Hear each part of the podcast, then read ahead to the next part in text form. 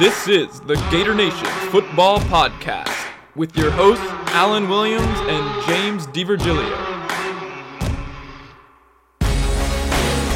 This place is an insane asylum in the swamp! Oh my! Now we know we're just a bunch of average stiffs. It is so great to be back on the air. Although the program seems to be in shambles. Maybe it is, maybe it isn't. Shambles is a strong word, but for those of you that follow the program closely, you're probably excited that it is time for the Gator Nation Football Podcast. I'm your host, James DiVirgilio, alongside Alan Williams. We have so much to discuss. When we set out to create a mailbag episode in May, we figured that it'd be sort of a hoe drum, answer some theoretical questions, some football philosophy, whatever was on your mind. Little did we know that the next week or two after we had done our last podcast would lead to one of the more incredible weeks in Florida football's off-season history, and we're certainly going to give that its due time. Before we do that, let's give you your due time. Thank you so much to those of you that support us on Patreon. If you like the show and you like the content, of course, like us on Facebook. Head over to Patreon and become a patron. We did have yet a few more new donos, new donations. For those of you new to the show, we call donations donos. Some of you love that, some of you hate that, but we do it because You love it's to hate it. polarizing and fun. Uh, but we have Thomas Upshaw, who's been around for a while but upgraded his support level. Thank you so much, Thomas. And then first timers Marshall and Kathy Gallup. Welcome. Had a nice conversation with them on Patreon. As always, the king of the jungle, Alexander Leventhal. From day one, this guy Yeah. is number one. He's at a level that you could beat him out at. For those of you that are out there, maybe this fall it will be the time. But thank you so much, Alexander, and the friends of Alexander as well for your support. It's like a whole little crew Yeah, thank you guys. You guys are the best. that supports that. So we appreciate that. We certainly hope that you will enjoy today's content. Of course, we do this show hoping that you're going to learn more about football, more about the program, and your feedback. Always appreciated. We have tailored this entire show now over the five years we have done it to what you want us to do so we can give you what is best for you. And with that, Alan, why don't you walk us through what is now kind of being dubbed as as Hell Week, this week that sort of created what this podcast is mostly going to talk about. Yeah, rough week for the university, for Dan Mullen, for our program. We're going to get into how rough was it and what are the repercussions moving forward. But just a quick recap of everything that went down. Jalen Jones, early enrollee, freshman quarterback, uh, essentially gets arrested. I don't know how you want to phrase it exactly for sexual assault. Uh, ends up transferring from the program, kicked off the team essentially. Chris Steele, our highest rated recruit in line to get some playing time this year, a corner, transfers. Uh, makes some allegations that he uh, requested a roommate switch. We'll get into that in a little bit. Goes to Oregon. Several high profile decommits uh, in the class of 2021. Demarkcus Bowman, the five star running back out of Lakeland, who everybody had penciled in to the Gators, commits to Clemson. Someone on our coaching staff is arrested for some kind of cyber stalking. Who knows? Uh, a few other things, uh, among them Brian Edwards getting arrested. Um, I guess an outside this week, Michael Pirine gets in some kind of uh, dispute with a, a tow truck driver, although I will support anyone in their fight against Gainesville tow truck drivers. So good for you, Michael. All kinds of stuff. So the way we wanted to walk through this was through the questions that you guys asked. So let's start first with Chris Grant. He asked, should Mullen have kicked Jalen Jones off the team first before he was able able to enter the portal? This is a good question.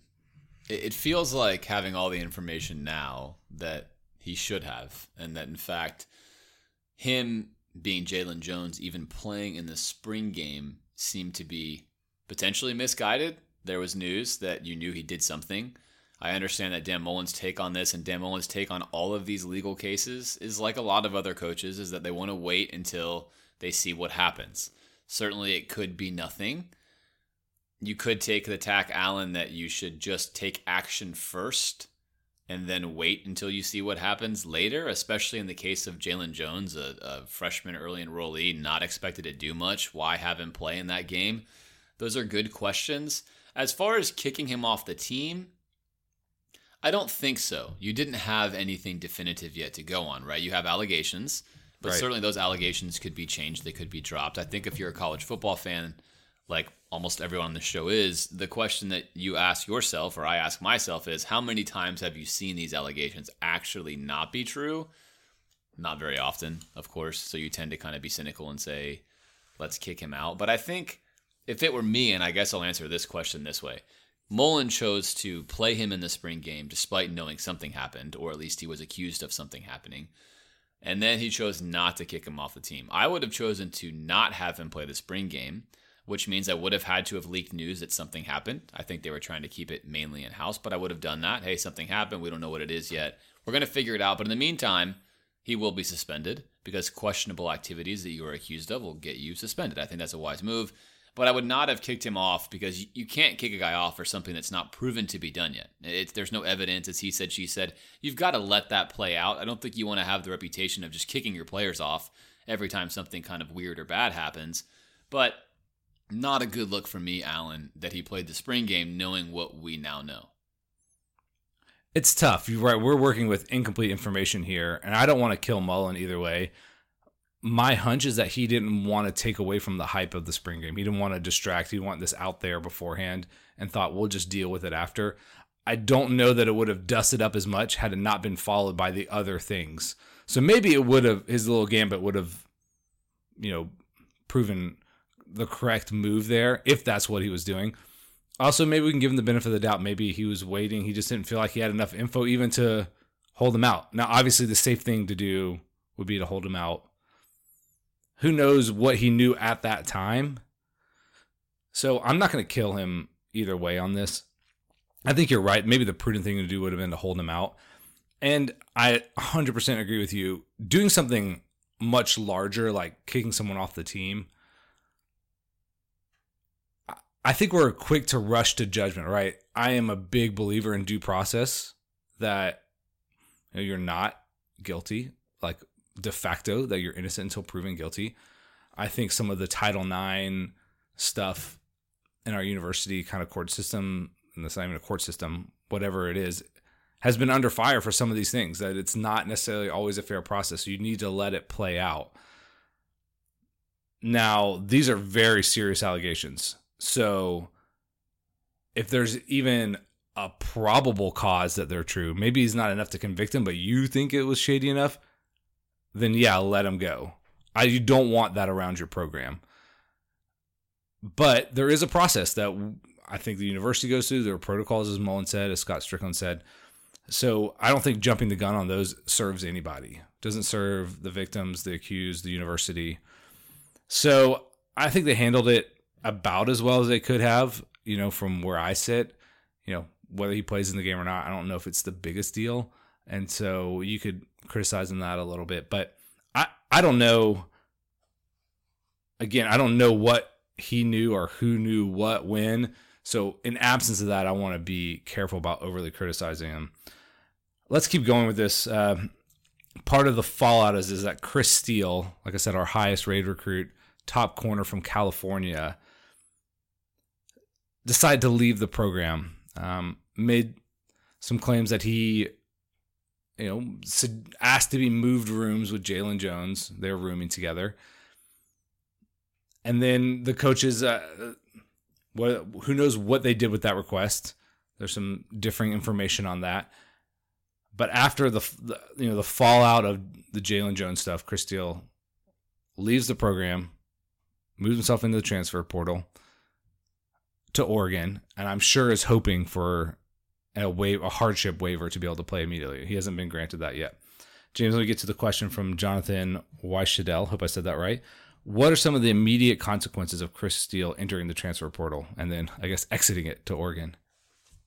I think let's look at this two ways, Alan. First, let's look at the immediate consequences to Florida. And then let's talk about something that has been talked about really ever since a certain Georgia quarterback got his transfer for a racial term that was said to him during a football game. The consequences at the macro level with Justin Fields. So, at the micro level, how does this affect Florida? Well, you've got a guy who was your highest rated recruit, your 42nd overall recruit in the country, uh, gone right? He was a guy that most people, including us in this very podcast, thought was going to contribute early at a position uh, of corner. Uh, and a guy that, of course, was well respected nationally as being a really, really good player. So you have that. So the immediate loss is you lose a, a depth guy, you lose a contributor right away, and you lose your highest ranked recruit. Generally, not a good look. The macro consequence of this becomes the more interesting storyline. And you have to ask yourself, why did Chris Steele enter the transfer portal? That's the real question. Why did he do it? There's multiple storylines we could explore. No one is going to know for sure, but let's explore the main ones that exist. Number one is that he was homesick. He didn't want to be here anyway. He moved from California, came all the way out here. He's an 18 year old kid. His mom is a strong influence in his life, wasn't really thrilled with how far away he was from her. So you get a little bit of homesickness. And then the more sinister side to that becomes you craft a story to get yourself into the transfer portal because you don't like the decision you've made to be at the University of Florida and you find a way to be able to play immediately so you don't lose a whole entire year for transferring. That's sort of the dark web to this. The second avenue is you believe that this guy gets paired up with Jalen Jones, who then looks like he's going to wind up being some sort of monstrous roommate to live with. He then makes a request uh, of the coaching staff to move me, please. I don't like living with this guy. This is a problem. He's a bad guy. bad obviously. guy, right? Bad influence. And now Chris Steele, being your highest rated recruit, should probably merit some attention. Um, so therefore, they didn't do it. And now he's going to leave. That to me, Alan, also seems like an excellent story that is being used to bolster his transfer portal. A couple of main reasons why. I think we now know that Chris Steele chose to live with Jalen Jones, that they were friends. We also know from a series of tweets that those two were corresponding with each other rather rather cordially for quite some time. And most importantly, I think from good sources inside the university, we know that Chris Steele did not, in fact, really request a roommate transfer. No official kind of request, nothing that the university could find in terms of a actual official request. Nothing is there. So you start to say, not a lot of evidence to really support what he's saying here. However, the guy leaves for spring break, doesn't come back. That to me says he goes home, mom's had enough. I want you closer to home. He's kind of homesick. He's a kid. He's complaining. My roommate also did this stuff last week, which was bad. He was there to witness that. That is something different, right? Narratives can change. And now let's find a way to make this happen. Oh, by the way, there's this transfer portal, which guys have been having tremendous success getting their waiver, if you will, sitting out an entire year for things that are seemingly really not what that waiver process was created for. And I think that's maybe the bigger story here, Alan, is that if Chris Steele wanted to transfer and he made a bad decision in his mind, should he or should he not have to sit out a year becomes the big question. The NCAA seems to be leaning towards no, you shouldn't if you have almost any kind of reason at all. And I think that's, to me, what this big story really is about. It's those factors. We'll never know all the answers to those questions, but those are the factors on the table. Yeah, it seems like if I had to make a guess, it was maybe somewhere in the middle of those two things. Now, obviously, he said that he made a roommate request and, you know, switch, roommate request switch. I don't know. I, I'm very dubious about that. All of the signs point to the fact that he didn't actually do that. Now, maybe he mentioned it to an assistant coach and expected that to run up the chain, but as him being the highest ranked recruit, you know, I don't know. I don't. I'm not like they're just going to ignore this. They're going to pay attention to this guy. So it does seem like a story that was made up after the fact. Immediately, I, I think, you know, I don't think he was in line to play start this year, hopefully, with Henderson and Wilson being the top two guys. You got Trey Dean playing. You didn't really need him, but those two starters are probably going to be gone. And you're going to need him next year. And hopefully, he was probably going to get some minutes. So those guys weren't playing the entire game. So now your corner depth goes into major flux. So there's immediate consequences, not that drastic for this year, but potentially really big for the year after and the year after that. I don't know. The whole transfer portal thing, I think there's a lot of good to it and there's a lot of still question marks. I think they're still trying to figure out how does this get used effectively for everybody's benefit. Let me ask you this. as a follow up from Jonathan, are the coaches to at all to blame for Steele's decision to leave? Like, if he did make that switch, that roommate request. I think Mullen caught a lot of heat for this on the message boards, even in the media, as though it was his fault. I think the more the story unfolded, the more I've heard from people I trust within the university that it's probably not his fault. And I think you heard me kind of say that in the previous talk about this narrative from how I see it. I can't know that definitively, but this to me seems like a guy they recruited that went the wrong way. I want to answer this this this next question that he asks is would he have stayed if we acted sooner? No, I don't think so. I think this guy was going to leave. Uh, Dan Mullen did fly out to California and attempted to save him, and that to me is a guy that's going to leave. Right? You you're not going to save that guy. It didn't matter if it was happening earlier. I think the momentum of this was going in that direction. What I will entirely place blame for on the coaching staff is the entire California experiment. We've railed on this before in the podcast. It was an absolutely foolish, foolish thing to do to go and try to recruit the state of California. To spend that much time to spend so much time investing in those players. Californian players have not had a lot of success in the SEC. It's a different football culture. It tends to be something that people like to throw around. California's soft, the SEC's not. That's more or less been true in the recruiting world, though. It's a different player, it's a different mentality, it's a different lifestyle. To invest all of your resources there is like we're going to go take over the state of California as your primary kind of top 100 recruiting base. Maybe you're doing it because you're feeling like Alabama and LSU and Clemson are right here in your home.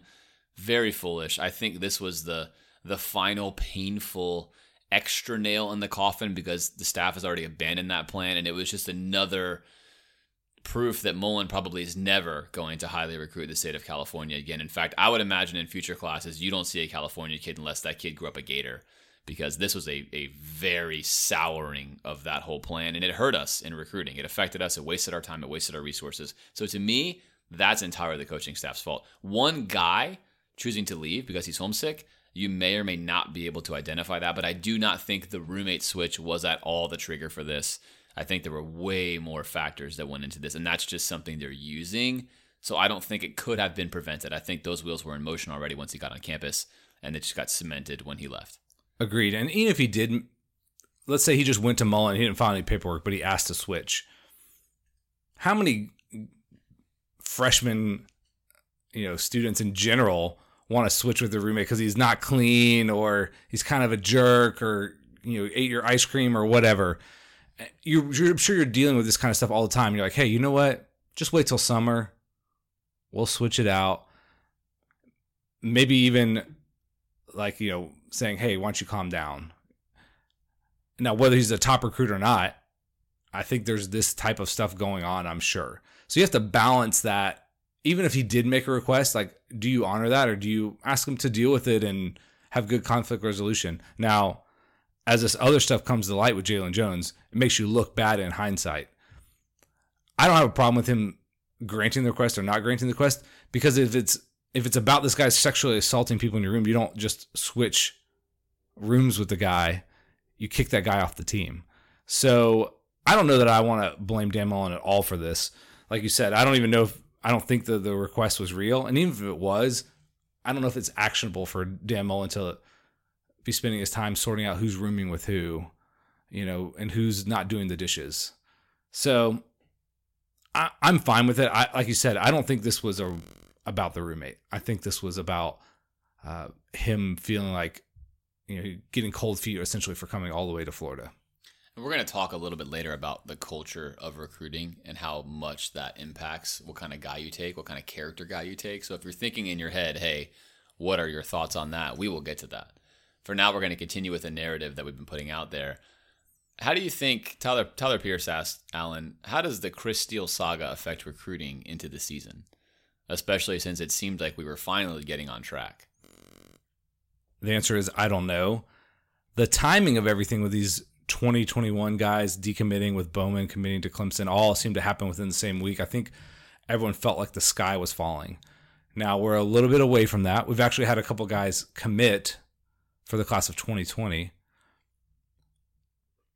I don't know if it matters at all. I think these guys that don't know Chris Steele you know, a California kid going back to Oregon. You know, if it was a more high profile Florida guy, maybe it would have more repercussions. I'm a little bit conservative in this. I'm not quick to push the panic button on this. I don't know that we're going to remember the Chris Steele thing 10 years from now. Maybe if this next class falls apart, we'll look back and say, hey, this is the turning point where some of the wheels came off. The staff has plenty of time. They've been working with these recruits. I, I don't know that the Chris Steele thing is going to affect it. I think, especially the way some of the players responded, which we'll get to in a few minutes, leads me to believe that they had the coaches back in the situation. And if the players feel fine with this whole thing, how it's how it's sorted out, then I think the program will be on good footing moving forward. I don't think it makes or breaks you either way. I don't think there's any correlation between a guy leaving now and a guy in the 2021 class. I think that's merely uh, a situation that occurred at the same time. But we've talked about recruiting enough on this show to tell you that each player has a myriad of things they like or don't like or want or don't want. And guys leaving the program now or not leaving the program now almost certainly do not factor in whatsoever to what they're actually thinking about when it comes to their own future. It's almost always something to do with another coach or another coach at another program or whatever the case may be. It almost certainly has nothing to do with this Chris Steele situation. It just happened at that same time, which magnified kind of what's going on. Alan, I like something you always say, and of course I anchor to this because it's my belief in recruiting anyway. You shouldn't care too much about the guys that are committed for 2021. Is it good that we're getting higher rated guys now? Sure, it is. But there's so much time now for these guys to change their minds and unfortunately become the divas that almost all of them will become because these are high school kids that are thrust right into the spotlight they get way too much attention, that are not capable of handling it, and tend to have people in their corner that are not wise, that are not good, that cannot give them sound advice, and they lose their grounding. So they lose themselves in the process. They become me monsters. It's brutal, it's difficult. Talk to any Division 1 coach in any sport and they will tell you recruiting is a nightmare because of how these kids are so coddled. So I feel very confident saying what Chris Steele did does not matter to them. He's not even in their world. Although to fans, it certainly felt bad to have that kind of week. All right, Alan. Tyler Rummery, the first fan of the Gator Nation football podcast. What's up, Tyler? If you watch the Game of Thrones, it's like the Tyler Rummery first of his name, you know, King of the First Men. Um, at any rate, Tyler asked Does the transfer portal increase the odds that early enrollees leave the program compared to normal enrollees? So, in essence, does the benefit of having an early enrollee outweigh the downside of potentially losing him to the portal because he leaves early? Well, the portal certainly throws a monkey wrench into this equation. I think everyone is so high on early enrollees, and rightfully so. You get that guy in the program early, you get him in the strength and conditioning program. He's got a whole summer. He should be ready to come in and contribute right away if he's got the talent and the physical traits that you're looking for the transfer portal is tricky. I think overall it's going to be a good thing for college football. But we're going to have to sort this out.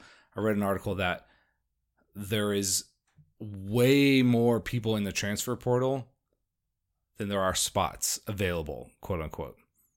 That sometimes the guys end up in the portal and programs don't want to take them because they're having trouble academically, they're having trouble legally, maybe they're just not a good guy and that's been borne out you know, the, if you're Chris Steele, you're always going to find a spot at another high Power Five program. A lot of these guys going in the portal though are looking around at the Power Five and not finding spots available. They're looking around at the Group of Five and having trouble landing. Now, again, I think some more player movement is helpful, but this is an issue moving forward. If you get a guy in the fall, he stays a whole semester you've gotten a, a semester out of him in the fall during the season where you could have used him. Now we've had a whole semester with Chris Steele and he left. He never had the opportunity to actually play.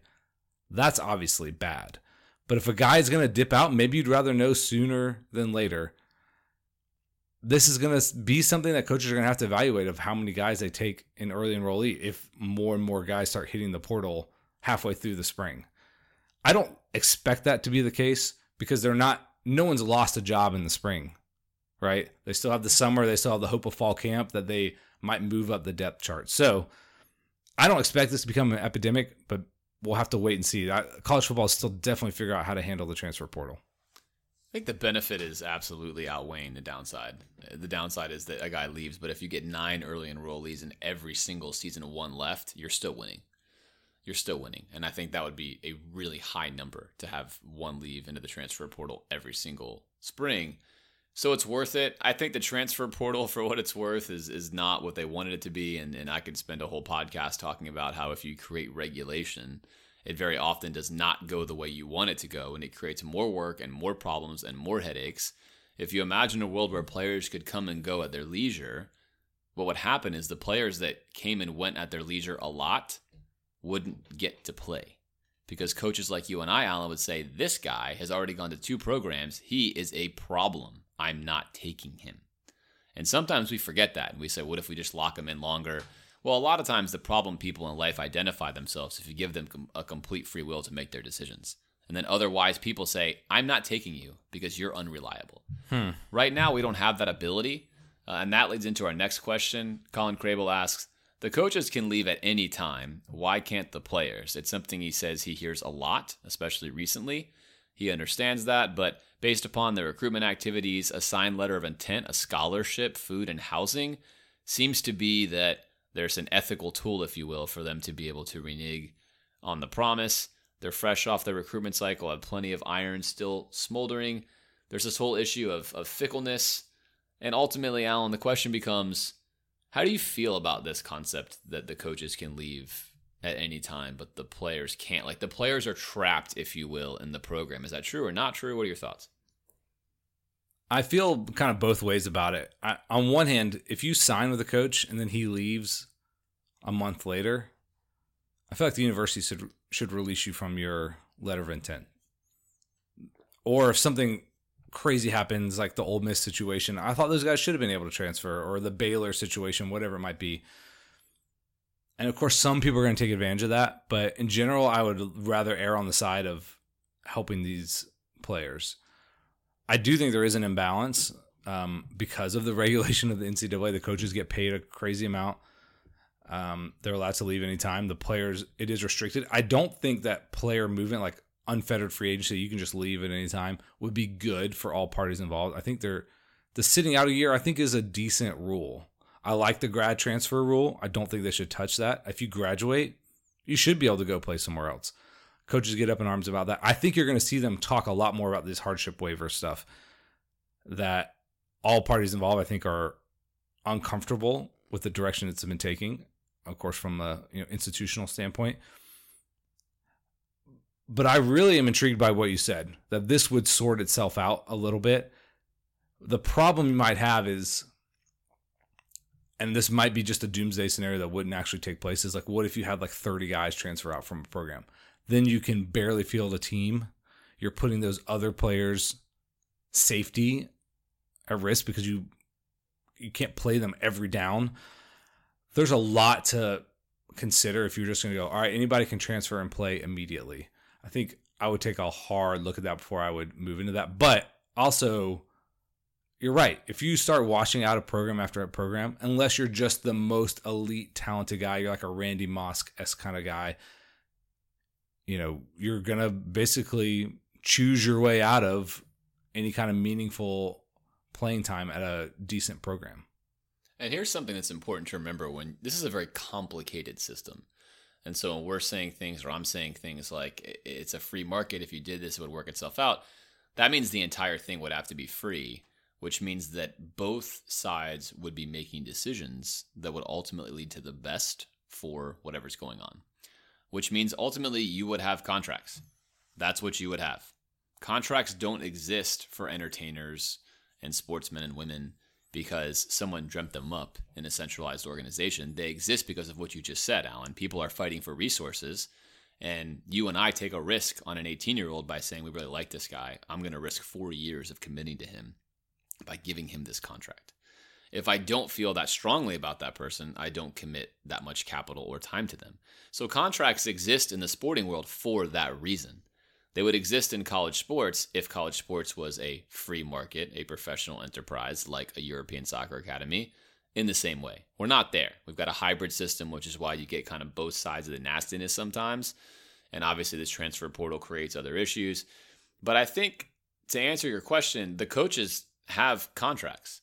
If they leave their contract, the school gets remuneration. They are creating a contract. They can choose the stipulation of that contract. They can choose how to be compensated from that contract.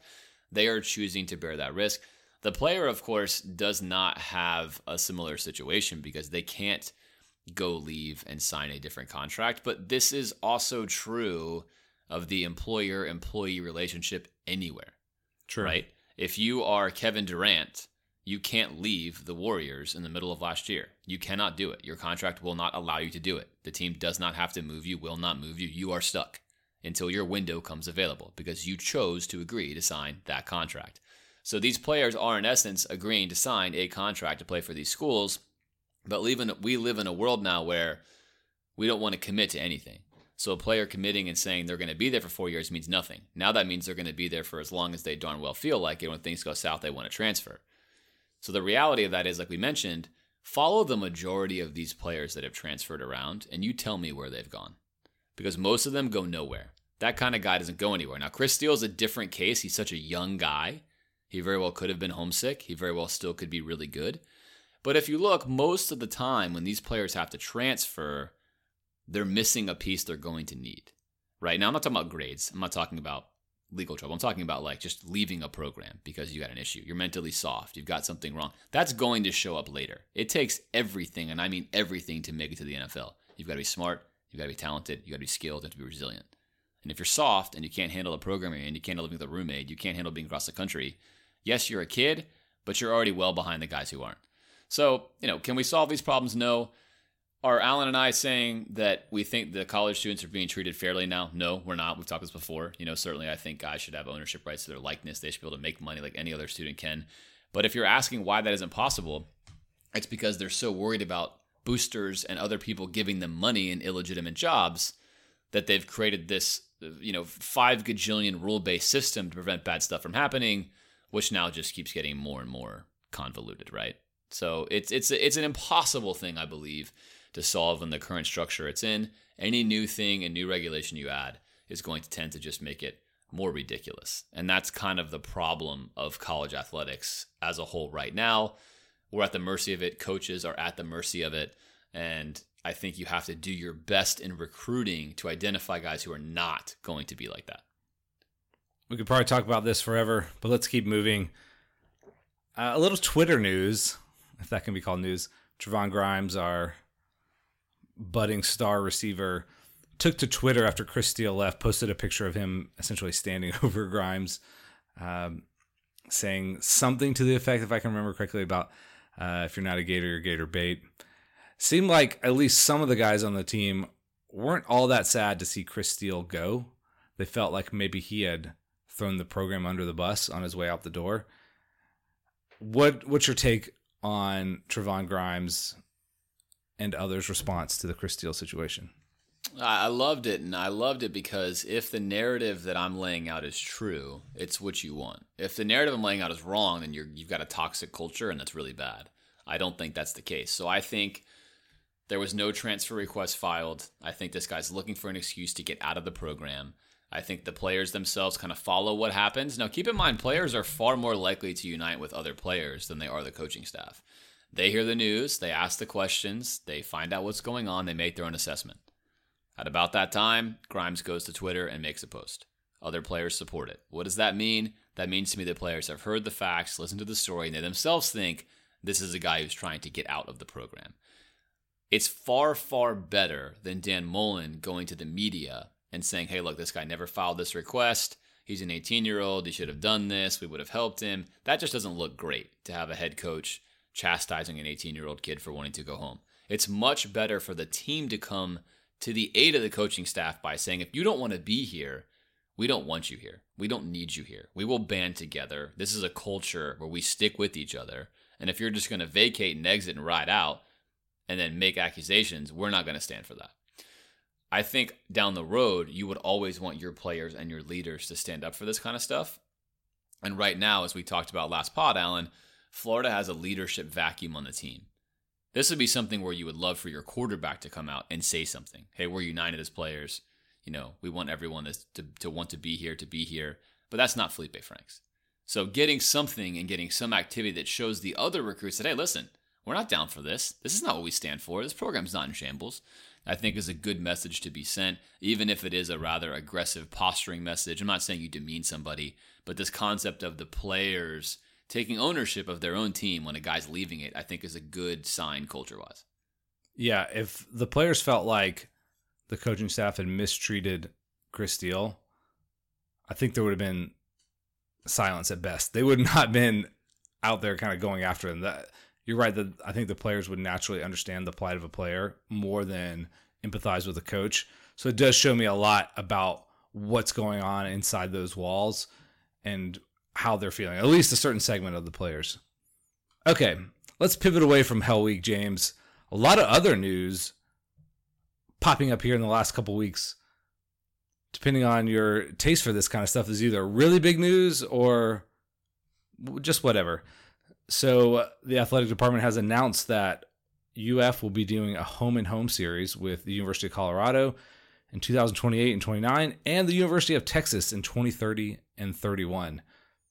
James, do you care about this at all, or is it just so far away that you're like, wake me up when it's 2028? I actually totally care about it. We talked about this, talking about how it would be so great to see bigger name teams, uh, better away venues to go to. And yeah, it's very far away, but it's better than it not being on the calendar at all. And, and I think that that's awesome. I mean, when we get to that point in 2030 and 2031, if I'm still alive on this earth, you better believe that that heading out to, to Texas to watch Florida versus Texas would be incredible. That's amazing. What a cool prospect, right? Uh, and same thing for Colorado. Colorado is a program that's been up and down. It's had great history, but Boulder is amazing. Yeah. Really, really cool stadium. Super fun trip. So I love it. I love these more intriguing matchups. I'd like to see more of them. I'd love to have one every single year. And in fact, I got the chance to hang out with uh, with Scott Stricklin, who who assured me that he listens to our podcast rather regularly, which is cool. But he asked me a couple of questions on the frequency of how often should we play Miami? Would you like to see us play you know, bigger schools where you have these kind of matchups where you risk losing or other ones? And of course, I echoed our thoughts we had on the podcast, but it's a fun conversation because I do think Scott is far more in tune with how the fans want to view these games than other ADs are. And I think to Dan Mullen's credit, although these games are far away now because of how hard it is to negotiate them, uh, Dan Mullen is also totally about playing better opponents, better situations, better schools. Something I think Steve Spurrier was known for not wanting to do. It was a different era back then, but I think Spurrier still comes from the school of I don't want to play a single harder opponent if I don't have to because I want to win. I think Dan more embraces the reality that he wants to win first and foremost, but that there is something to be said for having these Georgia Notre Dame like matchups that are really incredible for the fan base and the sport. So I'm in favor of it. I like it. I like it a lot. I think these are two pretty cool venues. Now, the Colorado one got announced first, and people are like, really? This is your big news? And I'm sure it's just the fact that Colorado is willing to announce it first. And then the one that people were speculating and hoping for Texas pop the next day or so. I love this. I, it frustrates me about college football that you can't schedule a game, you know, unless it's 10 years out. Guys, there there has to be a way around this, right? Anyway, hopefully this is going to be true of most major programs moving forward. I think this is an indication they think that the playoff is going to be expanded and that you're going to need some of these data points on your schedule to get into the playoff. Especially at 8, you're you're less worried about how many losses you had and more about your strength of schedule.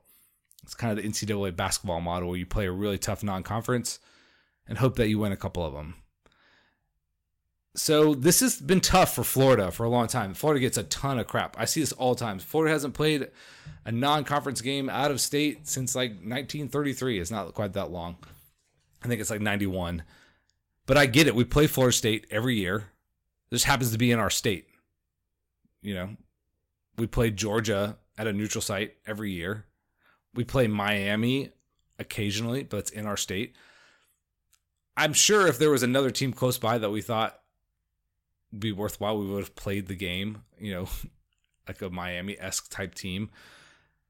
So I think Florida gets criticized too much for that. Now I might just be a, too much of a homer for that. But I love the neutral site stuff that we've done with Michigan and now with Miami coming up this year. I think you're going to see more and more of that. Hopefully, they have a few more things that they can negotiate between now and 2028. But I think it's a good step forward for college football in general, and it's a good step forward for the Gators. And I, you know, I think Dan Mullen's probably fine. If he's still here in 2028, that means he's been amazingly successful, and losing a game to Colorado in 2028 is not going to affect him that much. So I'm sure he's all for it uh, because either it doesn't matter to him or he's still here because he's killing it. Okay, a few more news and notes, mostly around linebackers. Rayshad Jackson entered the portal. Kylan Johnson, who previously announced that he was going to transfer, lands at the University of Pittsburgh. And Diwun Black, if that's how you say his name, uh, one of our higher ranked recruits recruits uh, is ineligible. Didn't make the grades. Is going to have to go the JUCO route. Now that was always a potential outcome for him. The speculation was that it was going to be tight for him to make the grades. James, react to any or all of this? Rashad Jackson, I'm happy about. We've talked about that before. Nice Addition guy, by good subtraction? guy. And I shouldn't say happy. I- And that's not like a ruthless thing like, hey, Rashad, I hate you. That's not it at all. But when he was in the field, he was a liability. And every minute he got was a minute a younger guy should get a chance to learn and make mistakes with. And I think coaching staff sometimes, not sometimes, a lot of times, especially at this stage of the curve, are far more likely to play the safe guy than the super risky guy who'll make a big mistake and cost him a game. And I don't think we're at that stage of our development, and I just don't think that he was capable of playing at this level. That's a good one. Colin Johnson was interesting for me. We talked about him a lot in the podcast. His freshman year, sophomore year, I thought he played good games. Thought he was a really good coverage guy. In fact, a lot of times we used him to cover opposing teams' best running backs. But now under the three four, as we mentioned, he was going to be a casualty, and we we said that he loses his place. He's undersized, doesn't fit that system well. Uh, so I wish him well. I think he could be a, good player in college, especially in the right system, and I think he'll find a good place there in Pitt. And then losing Black obviously hurts us. Again, this raises questions. Every coaching staff is going to wind up taking guys that that wind up being risks. But like we talk about ad nauseum when it comes to recruiting, Alan, is this is why you have to get a certain percentage of guys in the top 300. He's a har- you know 150th kind of guy ranking wise. And if you have if you have 10 of these guys, then losing one of them is fine. If you have four or five of them like we do, then losing one of them is, is huge. And that's a big loss for us. He's a linebacker. Uh, we need the depth there. We need the development there. That hurts. I get why the staff took the risk, but that hurts. And so now you're looking at our our 2019 class where you're essentially down, you know, three of your of your top recruits. Which we'll talk about in a little bit as to far as what that means. So those are my reactions. Some good, some bad, and some, you know, sad. Agree with Black. You know, I, I think there's still a chance he ends up on the team a couple years, but traditionally, when you have a guy fall out of the class, you don't ever see him again. Um, he seems to be very high on Florida throughout the process, so maybe we see him again. Like you said with Rayshad Jackson, it's probably addition by subtraction there, unless we just have an incredible spate of injuries. My hope is that he wouldn't see the field. Now, obviously, you'd rather play him than a walk on like we were doing a couple years ago. Uh, and Kylan Johnson, you know, is a grad transfer. I just said I'm pro that. You know, if you if you graduate, you know, more power to you, and you got a better spot that you can find, better system. That's great. Uh, I think this isn't going to hopefully show up on the field too much. We essentially only play two linebackers anyway. I know that nominally we're a 3 4. One of those linebackers is essentially a defensive end, only drops occasionally. And then we play almost exclusively nickel. So you've got David Reese and you've got somebody else. I, I think the ascension of Burney to a starting linebacker, moving him from potential defensive back spot, shores this up. You've got Miller and Houston, and you got some other guys. You got some freshmen coming in. As long as David Reese stays healthy, I think this is not a big problem for this year. Um, now, in terms of Jackson and Johnson, now Black, of course, will affect you moving forward. But I think there's enough guys out there that you can make this work. We'll see. If it bites us in the ass, that's because we've had a ton of guys go down, and I don't know that either of those three guys were actually going to fix it anyway. Let's switch gears and talk entirely about recruiting here for a couple of minutes. Got a couple of good questions on this. Jeffrey Hoy, friend of the program, asks us It seems like the feeling in Gator Nation is that we're always behind in recruiting and consistently losing out to Alabama, Clemson, and now frustratingly UGA. What would it take for us to be good at recruiting again? What does it take to be a top tier recruiter? And what are we lacking? Why can't we get there? Or is it simply a lack of boosters who own car dealerships in Gainesville? Winky face. What do you think? what would it take for us to be good at recruiting again? I think for this program, and we've said this, we're going to have to really blow it out on the field. Uh, I don't think that Dan Mullen is that ace recruiter type, um, but that he can be a guy who takes very good recruits and make them great. We've talked a lot about being at or near the top five. And I think you can win if you are one of the best developers and you're taking top tier talent and making them even better. The facilities is something that gets brought up a lot. I have no idea. That's one of those things I don't think you can be way behind. I think it will hurt you. But if you have the best facilities in the country, does that also automatically make you great at recruiting? I don't think so. Do changes need to get made on the staff? That remains to be seen or if you're swapping out development for recruiting, that's a give and take you've got to balance as a head coach. I think Dan Mullen is committed to the guys that he has for the most part. I'm not ready to give up on these guys. I think they've made progress. We talked a lot in some previous podcasts that they're hitting some of the metrics moving forward that you know doesn't guarantee success, but it doesn't there aren't negative indicators. So I'm not ready to, you know, quit on these guys yet, but it is something obviously we're going to be paying a ton of attention to moving forward. We talk about this quite a bit when we get to our, our spring episodes, and, and my my opinion is, of course, we're we're definitely behind Alabama, Clemson, and UGA, and yes, everybody is. This is where it splits off. This is where if you're Tyler Rummery and you you watch the message boards intently and you subscribe to that culture, it's because we're not paying players enough money. We don't have enough bagmen, so to speak. And Alabama and Clemson and UGA employ bagmen, and UGA employs the most bagmen, which is why they're getting players. That may or may not be true to a certain extent. That may or may not be the entire reason why that's possible. But I can tell you for sure that certain coaches are just endowed and gifted recruiters, and certain coaches are not. So there's a ceiling for each one of these coaches when it comes to recruiting, and some guys can't be other guys, and vice versa. Dan Mullen needs to maximize his recruiting ceiling, whatever that is, and then he needs to get guys to supplement his recruiting if he himself is not a great recruiter. I think it's fair to say that Dan Mullen will never be Urban Meyer, Nick Saban, or Dabo Swinney. He's not going to be those guys. That's not who he is. That's not his personality. He's not the coolest guy in the room. He's also not the most intense guy in the room. He's just not that guy. So he's probably always going to find himself between 8 and 12 unless he gets guys on his staff that could take him there, which is what I think he needs to look at doing. If you are Dan Mullen and you're a phenomenal developer of talent, which I think he is, then you can afford to sacrifice some of your coaches. Oh, like your receiving coach, right? Your wide receivers coach does not have to be great. In fact, it's not that important in our reality. Sneaky, sneaky job there. Not important.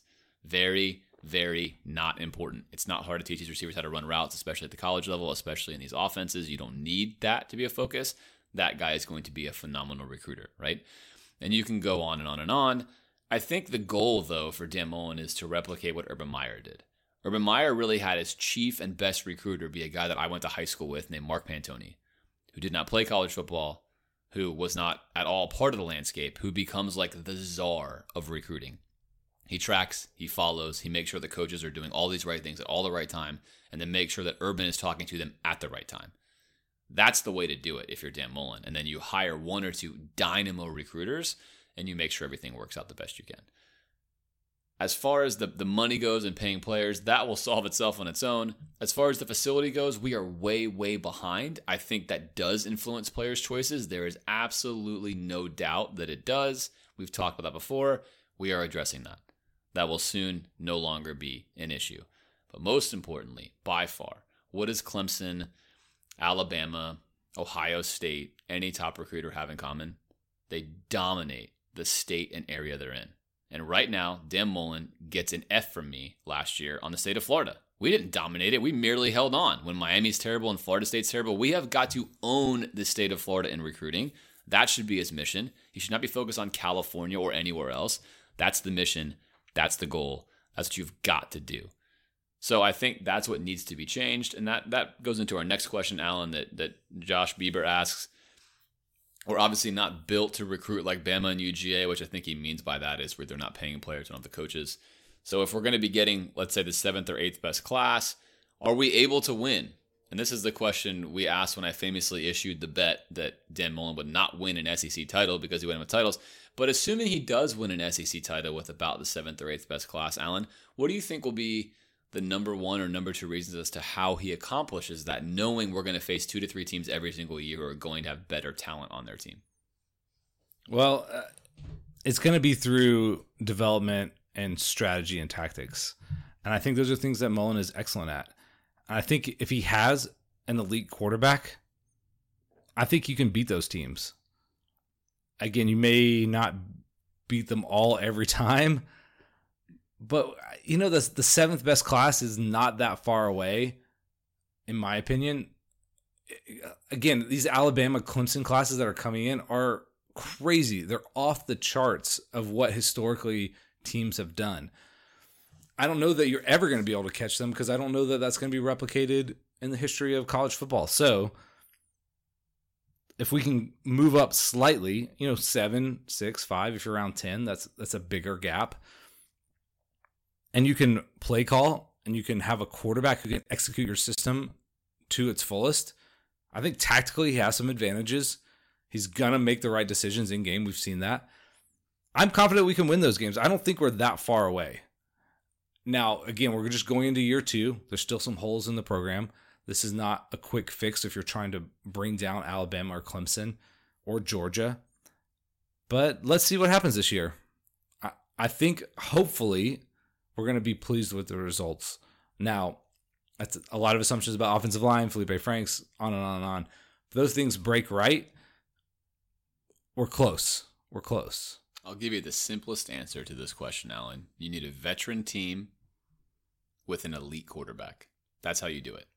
Because veterans will make up for the lack of talent because of their experience, but you have got to have an elite quarterback. That is the difference maker. That is how you beat a team that has more talent than you it is really the best and most surefire way for UF to do it, which means realistically, we do not compete for the SEC or a national title every year if we maintain a recruiting level that's consistently behind everyone else's. But one of every three or four years, if the stars align correctly, we're able to win. I think that's the path you're looking for. If we're going to assume Dan Mullen cannot crack those top five classes, of course, there's no reason why Florida cannot get there, like we talk about. There's absolutely no reason why we're in the best recruiting state we're the best school in the best recruiting state. We need to get there. But I think that's what you're looking for. Uh, and Dan Mullen has the ingredients to do all of that.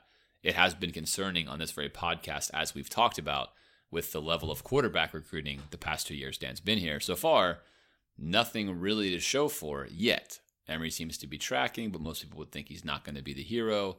We nerfed this year entirely. Next year, you got a guy coming in who people are really high on. So keep track of that. Okay, let me jump down to this if you were the head coach of a football program at a major university we have to make these kinds of choices, how much would recruiting, or excuse me, how much would character matter to you in recruiting? Like if you're trying to make a choice, how much do you put that into the equation? It would be almost everything. And in fact, I'm experiencing this in my personal life right now, Alan. Uh, if you listen to the podcast last year, you know that I played in this professional flag football league with some notable Gators. This year, I was asked to coach a professional team where I have carte blanche to pick who I want, how I want, have camps, select teams, and we've been doing that. Uh, a couple notable people that are on that team Michael Vick, Danny Wuerffel's playing again, a host of other NFL players. But what I can tell you is I've had calls with about 100 or so guys who have played in the NFL, the CFL, Arena League, big name colleges. And what I key on is what kind of person they are. Because at some point in time, these guys are almost interchangeable if receiver XYZ is 8% better than this other guy, but the other guy's character is 50% better than XYZ, I'm taking the other guy. And I think you have to build a culture. You have got to build a culture. And the only way you build a culture is to have guys you can trust, depend on. like to be around can execute your system and philosophy and agree with your vision or your goal. And for me, my goal is to build the best possible team I can, which means you're going to have to be a competitor. You're going to have to earn your spot. Nothing is entitled to you. And the only way you get guys like that are guys that are self aware, understand it's not all about them, and want to win for the team. I think you have got to do your best to identify that. Once you've identified that, Alan, the beauty is now you can take your risks. Now you can say out of every class of 20 or 25 guys, I'm going to take two projects. Two guys that don't fit that rubric, could have sky high talent, and I'm going to take them. And I'm going to trust my culture brings them in. And if they don't and they wash out, that's okay because I've got 18 other guys who are solid guys. That's exactly, by the way, what you see a guy like Bill Belichick do. If you've got a great culture, you got a lot of guys that are working well together, then you can take the risks. But the problem becomes if you're taking 5, 10, 11, 12 risky guys each time, you run the risk of your entire culture falling apart. And then you're done. And then you're dead. So you can't sell out for talent. You've got to have a plan. You've got to have a rubric. And if I'm the coach of Florida and I'm Dan Mullen, character, reliability, kind of how grounded are you? How do you see the game of football? How smart are you? Would be things that would really, really matter to me. And I would take lesser talent at the beginning to build the culture to where I could take better talent at the end. And that's hard to do, Alan, because us included, fans for sure, are very myopic with what they're looking at. And if you don't win right away, you can be out. And I think that's why on this program, we try to take a much more measured path. Although sometimes we're the first to call fire this guy, fire that guy. But that's because we're looking at the progress on the field. And I could take a lower ranked recruiting class if the progress gets better. But then if your recruiting progress also falls apart next year, that's not progress, right? And so you kind of have to see what's your vision, what's your goal, is that growing, is that building, evaluate it that way. So for me, it would mean almost everything. It would be very, very important to my culture building. Uh, if you're the head coach, Alan, how much would it matter to you? A lot. I want people that I can trust to not only do the right thing on the field, but off the field. You get in trouble when you start cutting corners like that. Now, again, you can have some guys, and you and you sometimes you don't know. A guy could be representing one thing for a long time. You're recruiting this guy for a year, maybe. You don't know actually what he's going to do when he steps foot on campus.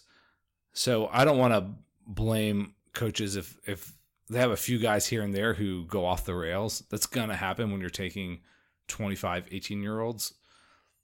Now it's hard. We can sit here and criticize and we go, hey, why aren't you in the top 10? Well, maybe I'm not touching some of these guys in the top 10 because I don't like their character and this is the best class I could put together with the best character. That's some kind of composite, and everyone's got their equation about how much they value each of those things.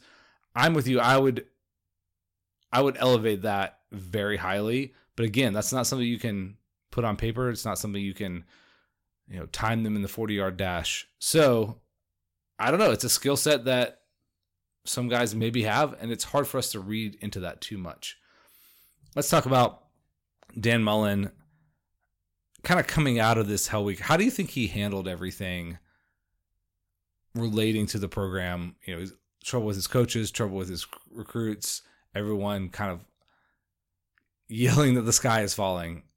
Do you have an opinion on how he handled all of this? I thought he handled the reaction to it just fine. He was calm. He had a, he talked about his process, which I think is key. I think we know that Dan Mullen does have processes which is important, right? I think if you looked at McElwain, he was all over the place. You really had no idea what he was doing. If you looked at Muschamp, he was all over the place. He had really no idea what he was doing when it came to like a consistent addressing of these themes. Mullen does have a plan. His plan is to wait, is to be patient, is not to be reactionary. Uh, I think that that's a nice plan as a meta strategy, but I think sometimes you have to use what's called an exploitative strategy and you need to do something different.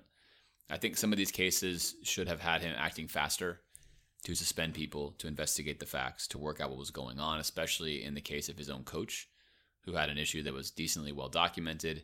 Yes, it's cyber stalking. Yes, it's text messaging. He didn't actually go over there and do that. However, I think once you get wind of that, you have to have a man to man conversation. You, you need to do the right thing and say, you're affecting the public perception of this university and this program.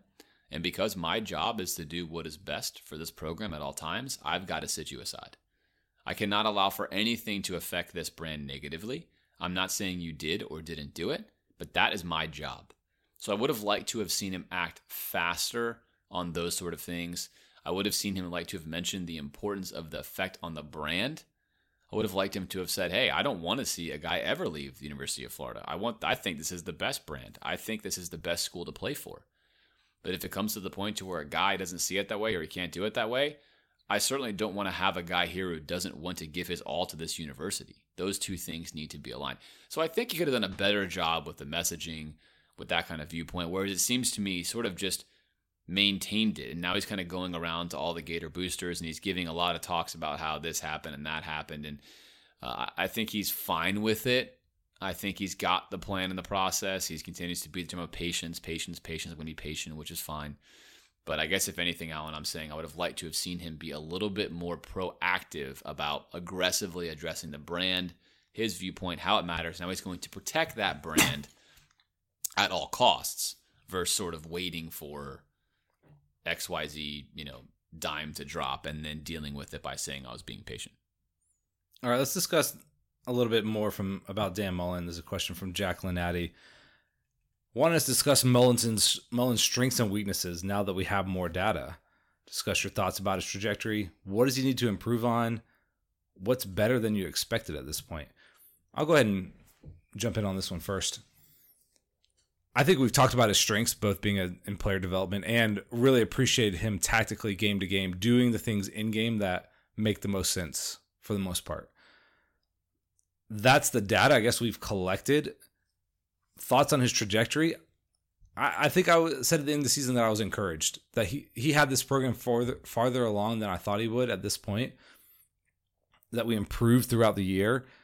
And then recruiting closed fairly well. Now, we need to mention we lost three of our top recruits from uh, this 2019 class. So this class maybe looks a little different in hindsight. I'd like to look at more data about how often that happens to people. Uh, you know, once that class closes, but that is something that needs to be noted moving forward. This class is not actually as high as it was because we lost some of the best players out of it. So, what does he need to improve on? I think we've talked about his recruiting status over and over again. That still remains to be seen what level he can ascend to and what's better than we expected. I have to say his development of quarterbacks. I don't know that um, I expected him to fail at this, but I think he took Felipe further than I thought he could in one year. And so that's something that we knew was a potential strength of his, but it even exceeded my expectations. What about you? I think his strengths are organization, player development, uh, certainly quarterback development, offensive coordinating, game planning, all of his strengths. His yep. weaknesses uh, certainly continue to seem to be recruiting.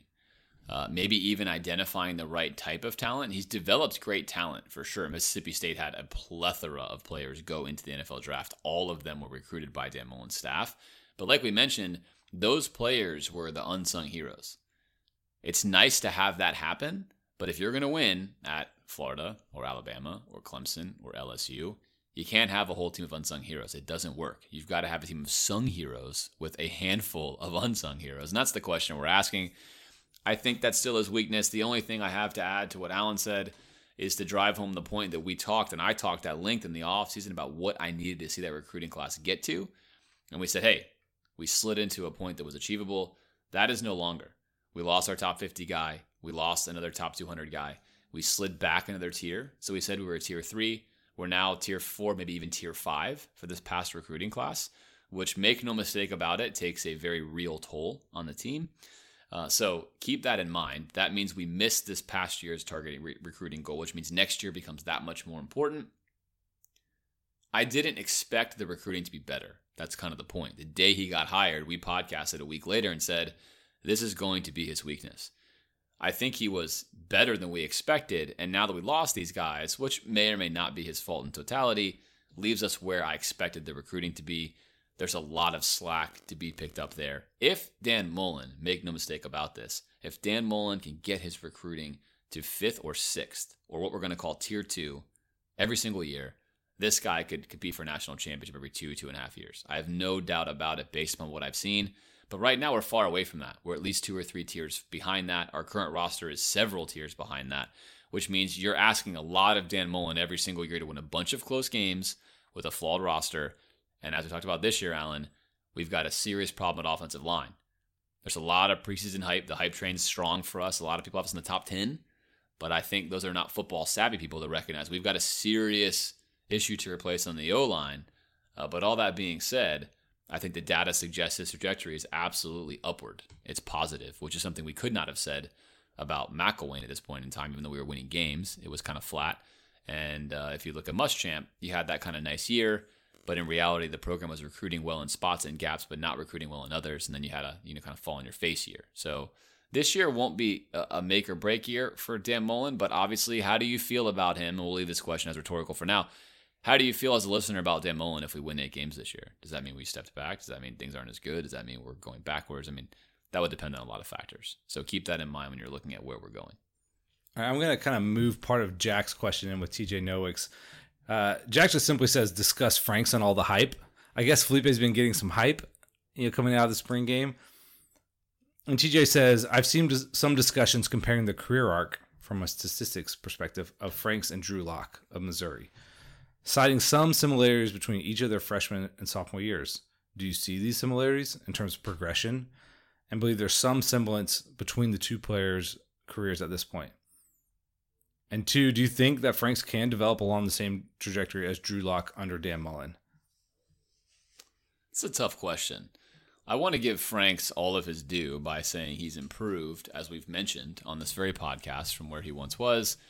Yet that spring game was a total fakery. That was not real. They sat in a fake static zone that he knew exactly what was coming. He was running zone beaters, which we talked about in that podcast. So if you didn't listen to that one, go back and check it out. We kind of walk through what happened until I see it happen in the game, which is what Drew Lock was doing every year, and the game is getting better and better. And look, Franks got a lot better last year, but he still wasn't passing the ball like Drew Lock was. And the stats were different from Missouri, but Missouri's not Florida. Also, different situation, different schedule.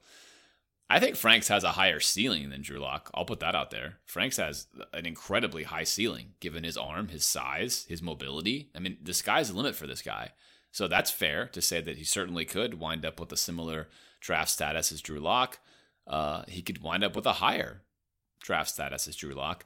I think at this point in time, TJ, it's too difficult to know different offenses, different situations. Comparing stats is is one thing. I guess the real question is what's the ceiling of Felipe and it's unlimited. Do I expect him to get there based upon what I've seen thus far? No, it would surprise me. It's not impossible. It's not impossible. He has definitely steadily been improving under Dan Mullen's careful, watchful guidance, which is great. I think if you asked me this question last offseason, I probably did say in the podcast, I think Franks is capped at a level that he can't get to access his ceiling. I think now here I am saying he could maybe get there, but I'm not going to base that on the spring game, which was built for him to dominate in, which was like a hype machine. I need to see it against real opponents that are going to run a real defense. So either way, it's possible now. That's a change for me, Alan. That is. I think the Lock comparisons are interesting. They're different players. They're running different offenses. Lock had some very up and down moments early on, and then kind of settled into a guy who, if you approach defending him a certain way, he was going to shred you. Now he still had some moments where he looked kind of rough, which is why he wasn't picked in the top ten. He's got a live arm. He's got decent size. You're right. I do think that Felipe could ascend to that. I don't know if he's got the mental makeup that Drew Lock has. So that I didn't watch Drew Lock in and out week to week. So that's Felipe's major hangup, right? Can he read a defense? Can he make decisions quick enough? That'll determine how far he goes. You're right. It's not the physical traits, it's going to be the intangible traits. So we'll see. Can Dan get him to the point in this offense or he maybe even outplays what Drew Lock did at Missouri, potentially, does that mean he would even be drafted higher than Drew Lock? Maybe not. NFL could look at him and say, You did, you had a lot of success. We don't think you can do it at this level. All of those things are in play. All those outcomes are possible, which is why it's kind of exciting at this moment in May of 2019. We don't know what we're going to get from Felipe. That's makes it intriguing and kind of scary but the possibilities out there, and I think that's giving Gator Nation a lot of hope. All right, go to a question from Jeff Markham: Is Mullen's loyalty to certain assistants starting to cost the program in terms of recruiting performance? And I think he's referencing that he's had guys like Billy Gonzales and John Hevesy with him for a long time. And I guess he's saying that maybe those guys aren't the world's best recruiters. What are your thoughts? Yeah, for sure. I mean, the question is directly is it affecting their recruiting performance? Yes. Yes, it is. I mean, John Hevesy is known to be a horrifically bad recruiter. That he doesn't recruit. He's terrible. He's unrelatable. He's gruff. He's not likable. He's a phenomenal line coach. So you're definitely sacrificing that. Uh, that may be a position where you want to sacrifice that at this stage of Dan Mullen's building of the program. And I think that would even make some sense. I think as you start to crown this hill of getting Florida back to where it needs to get to, he's a guy you have to replace.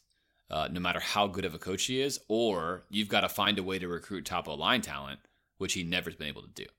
So those two things would would meet. They would cross. They would meet at some point in time. Some people in life, Alan, are builders, and others are like finishers. And it's the right time to have a Hevesy right now. We're in the building stage. He may not be the right guy later, and that's okay. Now, whether or not Dan Mullen realizes that comes to sort of your how, how much of a, a strategist you really are, understanding where you are as a program, where you are as a staff. So, to answer your question directly, it's definitely affecting recruiting performance. However, right now, would we want to change that? I would probably say no. Looking at last year's performance level, how the team performed where we are, kind of rebuilding it, now's not the time for that.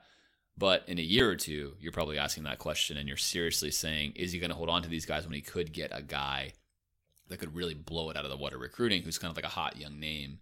Then I think you have to start to look yourself in the mirror and say, I need to, I need to make this change. If you had a staff full of excellent recruiters and your O line coach was so so, right, recruiting, but excellent coach, you would just be like, fine, we'll take this as a net negative because whoever we bring in here, he's going to make excellent and he can help you identify who does he want to bring in. We'll bring him in for him. I don't know that we're there yet. The the guy that's interesting is Billy Gonzales, a guy who's been at Florida before. He's been with Mullen for a long time. It's hard to go. This is this guy could be better. This guy could be worse. You hear rumors. We don't know. When a guy commits, it's not like he goes. Ninety percent of why I'm here is this guy. I think you just have to look at the results. And you know, I mean, you're obviously limited at Mississippi State I'm still waiting. I'd still be willing to wait and see on this. Now, you can fill your staff out with a bunch of great recruiters at some of those positions, like linebackers, which we seem to have a guy who's an excellent recruiter, brought in some great guys. Defensive back, wide receiver, which Billy Gonzales does.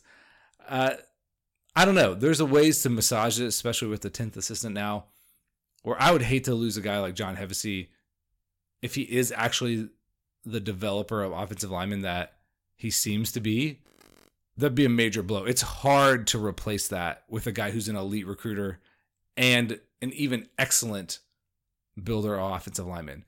You you bring some guys in. I mean, offensive line is notoriously difficult because these guys need a lot of work. So if you're bringing in these hype guys and they don't develop, then what do you have? So that would be a position I'd be loath to sacrifice player development at we'll have to see about that. Now, if you can, if you're at the top of you know the heap and you can have a chance to bring in a guy who could do both, obviously you would do that. Let's look at a question, or maybe a statement, then a question from Alexandra Smith, also a longtime supporter of the show. She says, I seriously think this show would be great on ESPN. That's fantastic. I'll, if, if I'll call of, Jimmy Pitaro and let him know. Yeah, if any of you can help us get on ESPN, we'll do it. Uh, others, others of you have mentioned that before. I'd love to have a telestrator and video and things to illustrate stuff. So hey, if you have a way to make that happen, we will sit down with the producers and pitch our show. She wants to know, Alan, your thoughts on the Gators' strength and conditioning routine under Mullen and how that compares to Muschamp and McElwain. This is something that's often discussed it's funny because it happens behind closed doors. Now we can when they get on the field, we can see just like this guy catch the ball, yes or no? Did he score a touchdown, yes or no? Did he make a tackle, yes or no? Strength and conditioning can often be something that's pointed out when a team isn't having success. Now that could be overblown. Anytime you bring in a new guy, it's me like, yeah, this guy's the best. The old guy was the worst. That's always the narrative. Now I'll talk about McElwain the there was so much smoke there. There had to be some fire. The comments that were made about his strength and conditioning program with guys having to go supplement outside is kind of crazy. And Nick Savage seems to be getting results on the field. I have no reason to believe that he's not doing an excellent job. Now, again, I don't know. That's something that is impossible to fully articulate. Now, I will say there is a thought now that essentially the strength coach is maybe the second most important guy in the program. And the reason for that is there's a lot of NCAA rules about how often a coach can interact with a player. There's certain hour limits. There's very few restrictions about how much a strength coach can interact with them. And he's going to shepherd them through the summer. He's going to have the most contact. There's a reason that Urban Meyer has brought his strength and conditioning coach everywhere he's gone. There's some high profile guys who are incredibly important to their program. And I think that college football is catching up to the fact that if you've got a premier strength and conditioning coach, not just for can he build muscle, that's important, that's the baseline. Essentially, he's going to help shape the culture and direction of your program. Nick Savage is a young guy. Mac, I mean, um, excuse me, Mullen could have gone out and gotten a lot of different guys. He went back to Mississippi State and took Savage with him. So I think he likes him. All reports are that it's going great. Now, again, we're only into year one and a half here, but seems to be night and day from under McElwain. And I don't know if I have a good read on how it was under Muschamp. Yeah, certainly McElwain was a disaster uh, from the reports we heard around here. Maybe one of the worst strength coach regimes that a major program could have. And unfortunately, Muschamp was not much better. You had a guy named Jeff Dillman, who was a big believer in Olympic lifting. While Olympic lifting might be great for building strength, it's highly technical, and getting an entire team of 100 guys in a football team to do this could lead to a lot of injuries, which in fact it did. We were the most injured team for several years in a row under Dillman.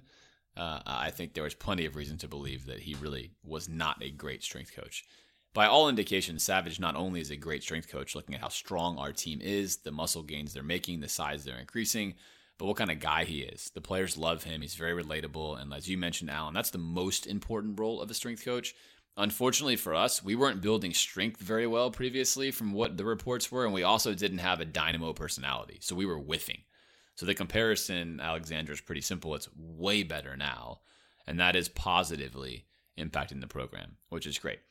Alexandra also asked, discuss the NFL draft for the Gators in general, some of the players, where they went. Of course, I think the answer to that is disappointing for them. And then your thoughts on my boy and man crush, Will Grier, being chosen after Drew Lock. Will Grier, of course, going to the Carolina Panthers. I'll start with the Drew Lock, Will Grier stuff. NFL is is funny. Uh, I think they're still catching up to the fact that you know, smaller guys can be effective. Now, you did see Kyler Murray go number one overall. That's kind of crazy that a guy his height went number one overall. But that's where the NFL is moving. You're seeing the success of some of these smaller guys. I still think there's a little bit of stigma with Will about his size and arm strength.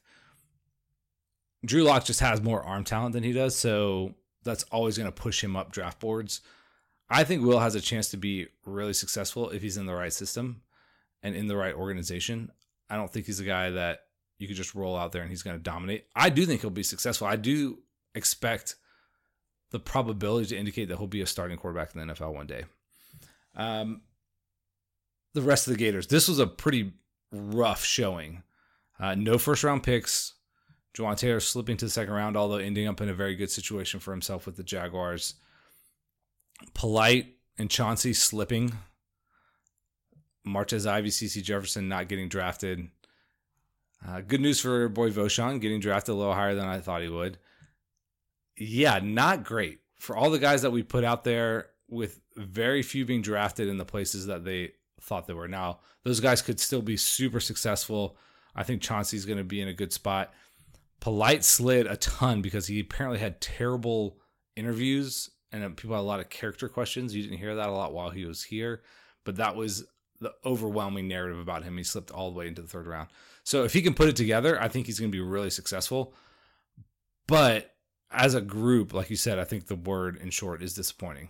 Yeah, extremely disappointing from the draft aspect. I think a lot of those guys were not prepared. There is a narrative coming out that Dan Mullen was not very helpful for them. So if you haven't heard that, now you've heard it. Uh, take that and leave it. Kind of Dan Mullen is favoring his own players over some of those guys, and there was not a lot of assistance once they left. Not that he left them out in the cold, but there was not a lot of assistance on draft prep, pro day prep. He kind of left them to their own devices. Uh, also, stuff with signing agents. Some coaches are more proactive with signing agents and getting you in the combine process faster. Dan Mullen and their staff are very much don't talk to an agent, don't look at an agent, don't build any relationships until later. I'm not blaming any of this on Dan Mullen. I'm just pulling out the fact that I think it has more to do with how some of those guys' character and work ethic was. I was very surprised at Chauncey. I think Chauncey's going to be a fantastic nickel in the NFL. I think someone got a is going to get a good long term player out of him. And I was excited that Vosean went a little higher, mainly because I caught so much crap from Tyler Rummery all all the years of liking him, even though knowing he had downside. But I think that goes to show what kind of talent Vosean Joseph is. The problem with Vosean is he, he's a project for an NFL team because he doesn't show the the football smarts. But make no mistake about it, the guy has high level talent, and we're gonna miss him doing some of the things he did, despite what some other people think. And lastly, my boy Will Grier, curious situation for him in Carolina. I didn't love that that fit for them. Not a Agreed. huge fan of that. Uh, it's not a great system for him. It's a well organized coaching staff, so he's he's in a he's in a good spot in that regard. But interesting, very interesting kind of methodology. I think if anything, it shows the frustration Carolina has with Cam Newton because those two are opposite. Will Grier is a absolutely brilliant pocket passing kind of football theory savant, and Cam Newton is a fundamentally not smart passing quarterback from you know from the pocket. I think he's not a smart guy, but he is. That's not what he has. So you almost have like these two polar opposites. I don't know if that's the drive Cam. I don't know if that's to illustrate what the offense looks like under him. I don't love it as a destination for him. It could be tricky for him to maneuver, but I will say this. I expect Will Grier to outlast and outplay Drew Lock in the NFL. Whoa. I think that will be true. I could be wrong. That's my bet. And so to answer that question, those are my thoughts. It doesn't really matter where he goes. What matters is what he does. And the NFL is fantastic at rewarding quarterbacks that are good enough to play. That's just how the system works. If you are good enough, eventually you will get your shot. I expect Will to be one of those guys. All right, let's take a question from Keith Copenhaver, newer listener to the pod, and wants to know what we thought of the firing of Muschamp and hiring McElwain. Can you compare and contrast that transition with this one? Thoughts on Mullen and McElwain as play callers in 2008, either in the t- SEC title alone or the season as a whole? Have they evolved since then? Do you think our offense would have been better if Mac had called plays instead of Nuss? I realize that wouldn't fix bad play design. These are good questions if you haven't listened to our podcast because we can answer them succinctly. And of course, you can always go back and listen to any podcast you want. If you want to go back and listen to previous ones, we talked about all this stuff in real time and you can catch the reactions. But we were very positive on firing Muschamp. We called for it. We called for it relatively early on. Uh, we were not positive on hiring McElwain. It was a frustrating process for all of us. We talked about the attributes and the positives he did have, but we also talked about the search. It was confusing, didn't make a lot of sense. There were names we didn't go after, names we didn't talk to. So neither Alan nor I were thrilled with that hiring. As far as the play calling goes, uh, Mullen, and I'm going to give credit to Mullen here. When I was, I mean, I have Facebook posts to prove this, Alan. I was on Mullen's stuff in 2008 about calling plays. I felt like he was, you know, train wrecking the team and the play calling was bad. I think it's safe to say now that that was Urban Meyer's influence, and we've learned that through the window of time. So I will say that that's not Mullen's fault, and you shouldn't even address Mullen as a play caller in 08. In fact, Mullen's been the best offensive play caller Florida has ever had statistically uh, in the modern era. You Steve Spurrier back then, but Mullen's fantastic. There's no doubt. McElwain is not a play caller. In fact, if you want to go back and you want to read his time at Alabama, you can read a lot of frustrating accounts of Alabama fans that just were absolutely not in love with what he did. The numbers themselves were fine, but that was mainly a product of superior talent playing against inferior talent. And uh, McElwain, more or less, is not, in my opinion, uh, someone who even really understands the X's and O's of football at a high level. That's an incredible thing to say about a coach who's gone where he's gone and done what he's done. But the film suggests that. And so McElwain's a guy that I think rose up through the system through time, got a job at Alabama, cashed in on that check. And the reason he's at Central Michigan and not a more major program is partly because everyone saw what we saw and he's got some character issues. So, have any of these guys evolved since then? No, Dan Mullen probably has. I think we've been talking about what we saw in the spring game, Alan, where Dan Mullen opened it up more and had four and five wide and ran some vertical two on ones on safeties, a, a more air raid style passing system. It would be awesome if that started to happen. We will see. And lastly, would it have been better if Mac had called plays instead of Nuss? Yes. Doug Nussmeier's got to be the worst offensive coordinator on, on the face of the earth that gets employed for the amount of dollars he's been employed at everywhere he has been. McElwain can't be much better, but you cannot get worse than Doug Nussmeier. so therefore, it would have been marginally better. I think McElwain can be successful in a very very narrow bandwidth. If he has an excellent quarterback or just vastly superior talent, he can. We saw him be successful with Will Grier. I think anything less than that, he's didn't show an ability to adapt or adjust to the personnel he had. Made a lot of poor decisions about one who he employed at that position, but two, I think putting those guys in a pos- position to succeed. So it's hard to say Mullen, like you said, 2008 versus now. Hopefully, if he hasn't gotten better as a play caller in the ensuing decade, that means he's not growing as a person. So that would be disconcerting. So I think he is. I, I didn't mention this before in his strengths. I think his play calling situationally is excellent around the goal line. We almost always are in a good position to score. Now the play not might not work or might get blown up, but he makes really interesting calls around the goal line. And I think we're really effective. We scored probably more often than we even should have, given our relative talent level. So, yes, I, I think that that's something that I'm sure he's developed over the years, and it's still very effective. Chris Morales asks, "What are your thoughts, Alan, on the D line, particularly inside or interior portion of the line in 2019 and beyond?" This is tough. Uh, I think we're going to be okay in 2019. A lot of guys returning. We only took one defensive tackle in this class. It's very thin moving forward. Very thin. We're relying on transfers some guys that were highly related recruits have not really worked out. I'm talking about Slaton and Conliffe. I'm I'm not like so concerned. I don't think it's a position that is excellent for us. I think we have enough bodies in there to be successful this year. Moving forward, this has got to be a top top priority for the staff. This class has to feature at least two excellent defensive line prospects. Um, now, I'm saying I'm talking particularly about defensive tackle and bigger defensive end.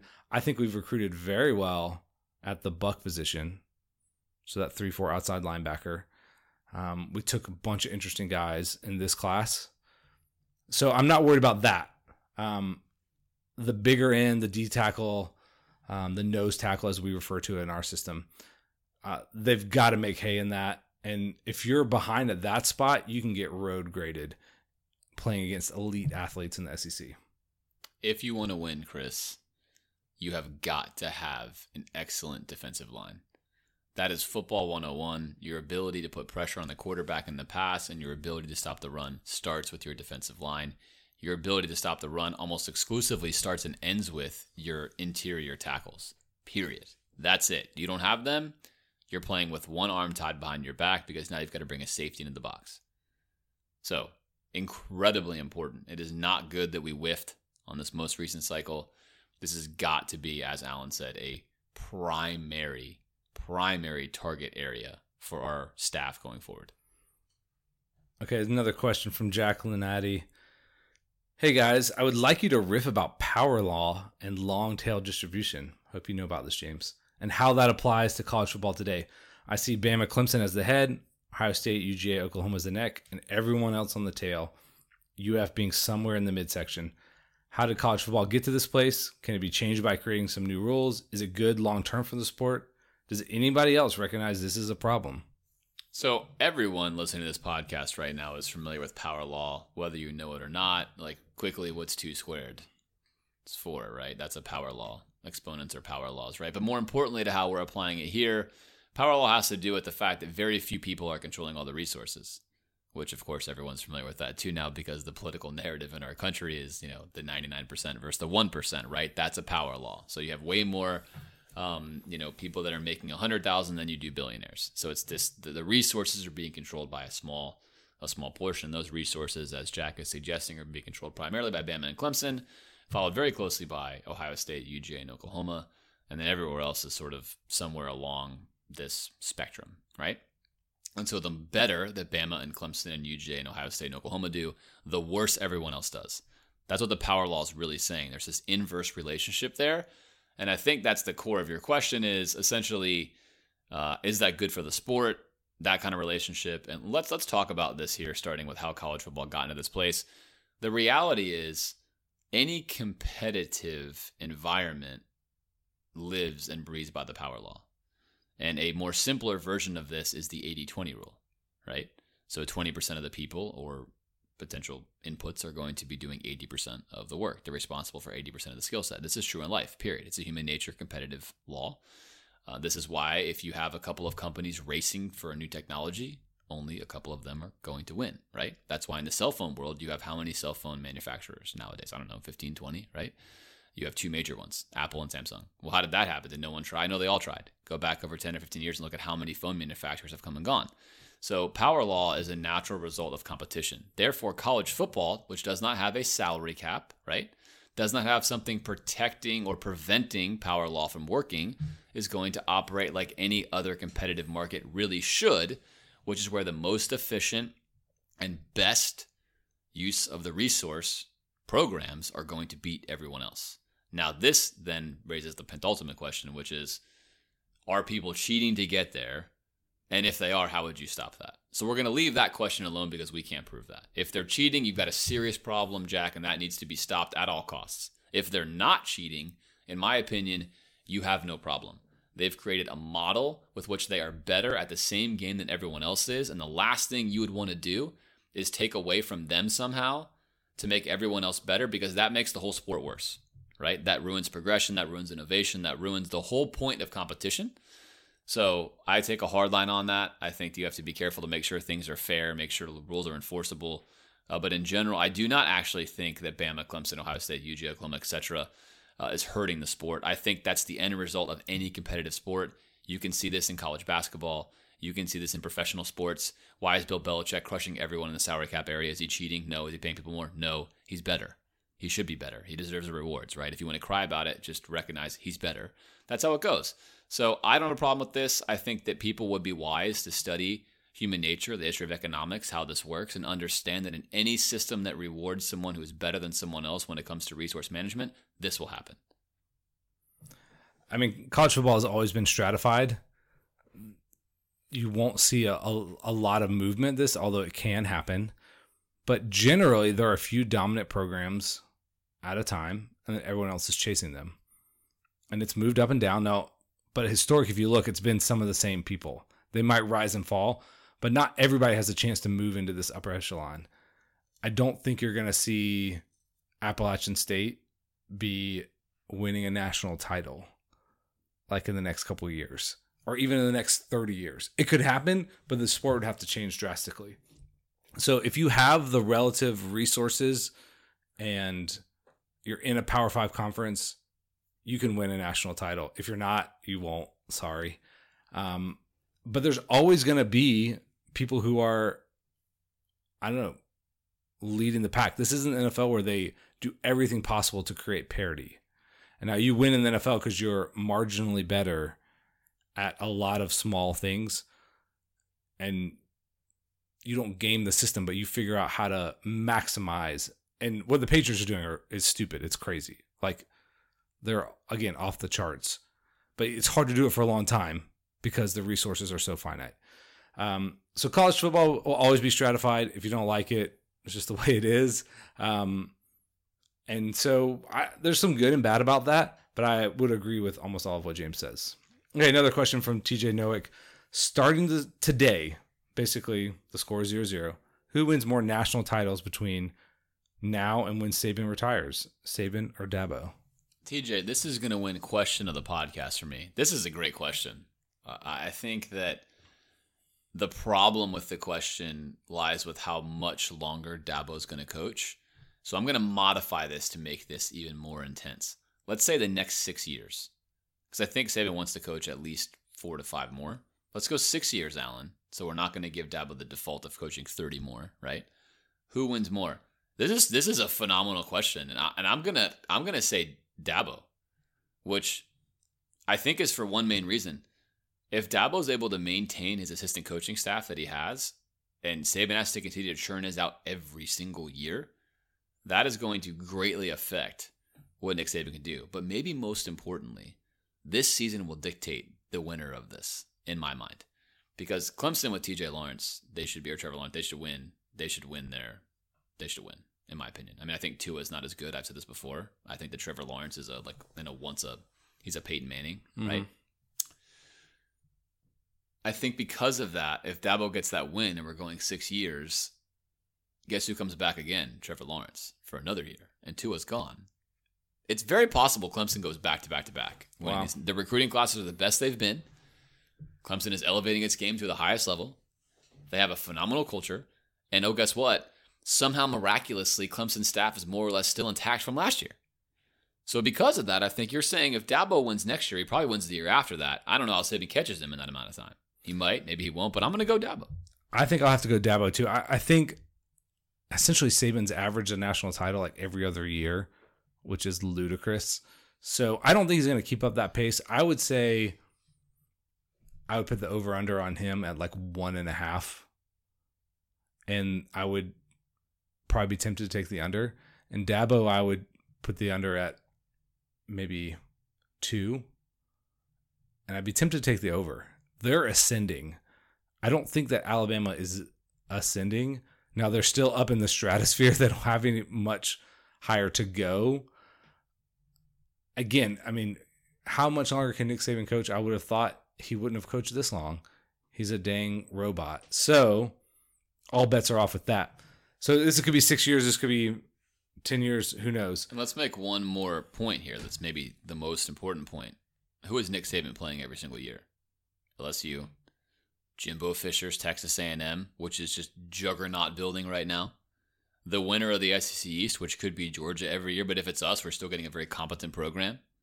Who the heck is Clemson playing, Alan? Yeah, the ACC is falling apart around them as we speak. Nobody. They're playing nobody. They're almost a default entry into the playoff every single year. So I think for that reason alone, you would lean Dabo. Yes, that's a great point. Okay, Jeffrey Hoy, one more question here from him. What are your thoughts on Dan Mullen's trolling of UGA and Kirby's responses? Does this make us look bad, or do you like the Spurrier esque swagger? This is great. This is everything that college football should be because these are two guys that are that are guys that respect each other and like each other and know each other, having fun with each other's programs. This would just be like you and your buddies going out or you and a rival who you respect talking trash about how you're going to beat them or how they're going to beat you. It's fun. It's healthy. Florida and Georgia should have these kind of things going on. I absolutely love this. I think college football, when the coaches are just bland and blah, is just not nearly as fun. It's also not good when coaches are seriously acting like 12 year olds taking shots, but this is not that case. This is good natured, fun stuff between the programs, and I love it. I hope to see it continue. I think it's absolutely great. I like it too. I mean, it does position us a little bit as punching up that Georgia is a step ahead of us, and we're kind of acknowledging that by the way we're um, pointing at them. But it's also embracing reality. They've been the superior program the last few years, and we've got to catch them both in recruiting and with on-field accomplishments. So, I I think they are our rival. We're not little brother, you know, who never. It's like us in Kentucky, although they did beat us last year, where we're going to win 30 in a row. No one's ever going to do that again, I don't think, as long as these coaches are in place. I like it. I like some personality and color in college football. I don't have a problem with it all. I would like to get to the point, though, where we're talking about more recent accomplishments when it comes to our trash talk. Yeah, you never want to be the program that's that's talking about your glory days. Alabama did this for a very long time until Nick Saban got back there, and I used to really enjoy how much they relied on things that happened like 40 years ago. Let's not become that here at Florida. All right, Philip Bowerman asks, "Why do we have such a weak home schedule this year?" I don't know, Philip, why you're asking this. Uh, because last year's schedule was maybe the weakest of all time. This is a year where we have Tennessee and Florida State at home. Traditionally, this has been the good year. and we also have Auburn at home. And we're playing Miami in Orlando. You can certainly make your way down there for that. That's an easy trip. So I'd say it's a fairly robust home schedule. So yeah, look on uh, the other side of the mirror here, Phil. The glass is half full. Be a little more positive. Yeah, I think this gets the most surprising question of the pod. Uh, I looked at it and thought, hmm, it's interesting. You have a, a Tennessee team that seems to be ascending a little bit. You have a Florida State team that's a disaster, but Maybe- that's maybe get to trounce them. But do you not want to watch us crush Florida State at home? Uh, yes, I do. I, I definitely do. And then Auburn comes in, who should be pretty darn good this year. I mean, at least interesting. Auburn Yeah. is always interesting. they tend to beat us almost always in football. Be nice to beat them at home. I, I'm not sure either what you're thinking with regards to a terrible weak home schedule. Uh, we did, of course, lose LSU, which we would have had at home this year, correct? But then we flipped it around because we played them twice in a row. I think that's true, right? No, I think Or we already flip-flop we already resolved that situation. I think we're back on track now. LSU is the opposite of Yeah, that's what State I thought. Yeah, right. So anyway, so you could have had that. So yeah, you get it. You get this is always the good home year, as Alan said. Um, so and you get Miami as a bonus point. So Philip, we're not hating on your question. We're just questioning your question. All right, LD Johnson doesn't even have a question. In fact, he has a statement. He said he really wants